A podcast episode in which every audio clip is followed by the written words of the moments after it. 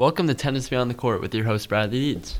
In today's episode, we are going to talk about the history of the best game styles that have been played, the top 5 greatest returners, and another epic match I want to share with you guys. To start off, the history of the best game styles. When tennis originated, everyone had wooden rackets. Some people even had metal rackets, and at the time, the game style was serve and volley, just because if you played tennis at the time in the 1900s, you were a little older, so you didn't have the best movement for say. So everyone would try to get to the net to finish the point off. And it was really cool to see because I watched a lot of YouTube highlights on a lot of cool matches back then, and it was just so cool to see all the professionals just serve and volley, because in today when I play and when everyone else plays, you don't see that a lot. You only get that very rarely if someone doesn't feel confident with their ground strokes. But everyone did it back then, and that actually inspired some people today to hold that strategy. The difficulty with that strategy is so many people now, the top juniors, top adults, they all have really solid ground strokes. So if they're hitting good returns at you, and they're hitting good passing shots, you're not doing anything wrong per se. They just know how to beat someone like you. But an effective serve and volleyer is very good. When you, especially for me, since I'm a lefty, my serve, the spin goes the other way as a righties would. So I'm able to get it into the righties backhand, which gives them a lot of trouble. Now I want to talk to you guys about the top 5 greatest returners, because in my opinion, the serve and return are the 2 most important shots in tennis, for sure.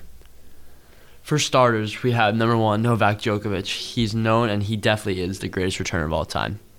Every time he goes to return, he has a wide split step, even based, he's balanced, and he guesses right, because that split step allows him to move to both sides so he can get to the ball, and he has 0 backswing on either one of his strokes, and he just pokes right at it and gets the return deep. Because if you can break serve in tennis, you have a very much higher chance of winning. Your percent goes up maybe 20% every time you break serve. Especially when he's playing guys like John Isner and Riley Opelka and Nick Kyrgios, because their main weapon is their serve, and that's how they win matches. So if you break down their serve, think about it, their win percentage goes down and yours goes up tremendously. At number 2, we have Rafael Nadal. I've never seen someone honestly return better in clutch moments, because he was playing, for example, Ivo Karlovic in Shanghai in 2015, and Ivo was serving for the match, and Nadal hit 4 return winners in a row. That is known as one of the best return games in history. And it's just moments like that that make Nadal so clutch, that he's able to fight past someone that's serving 130 out wide and down the tee, and he's guessing each time. He didn't know where the serve was going, but he was able to split step, guess right, and go out in front, hit winners, which was amazing. Coming at number 3, we have Nick Kyrgios. Nick Kyrgios is just the most insane, raw, talented guy on the tour. He gives half effort and worth ethic as the other guys, but still manages to stay inside the top 20 and beat guys that are in the top 5. The thing about him is his return. His serve we already know is incredible, but his return too, especially on his backhand side. He takes it nice and early, and he hits it really nice placement corners. He gets it really nice to the do side and to the ad side, and he takes initiative from there, because for him, everybody knows if he breaks your serve, you're going to lose the match, because nobody breaks Nick Kyrgios except Djokovic or Nadal on a good day. Coming in at number 4, we have Roger Federer. He's known for his backhand slice return that sits nice and low and knifes through you, especially if you're coming to the net. Even though he has a one-hander, he still is known as one of the greatest returners. His forehand return is insane, especially on the deuce side when Djokovic or other guys like to serve out wide to his forehand. He just times it so nicely and hits it right up the line, either for a winner or for an approach shot on the next shot, because it's so deep. He forces his opponents to have to hit short.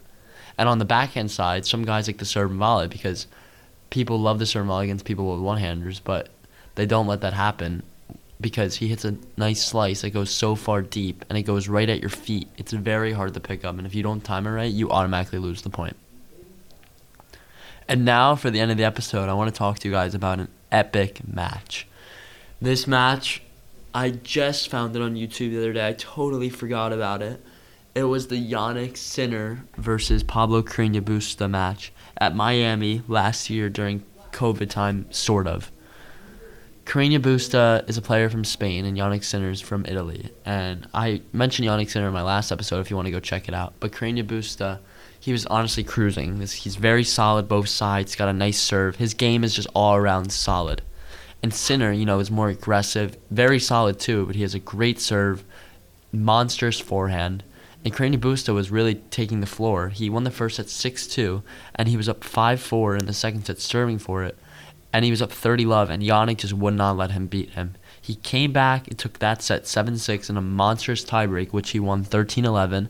And then in the third set, Carreño Busta went up 5-2 serving for it, and Jannik still would not back down, and he ended up taking that match 7-5 in the third, which was amazing because the points were incredible because Carreño Busta wasn't missing, but Sinner was also hitting relentless, fierce shots and making him give him a short ball. And finally, in each point, he got it, and he just put the ball away. So that was an amazing match to see. The crowd went wild. Everybody loved it. And alrighty, guys, that's the end of my episode. Thank you so much for watching, and I hope you tune into the next one. Take care.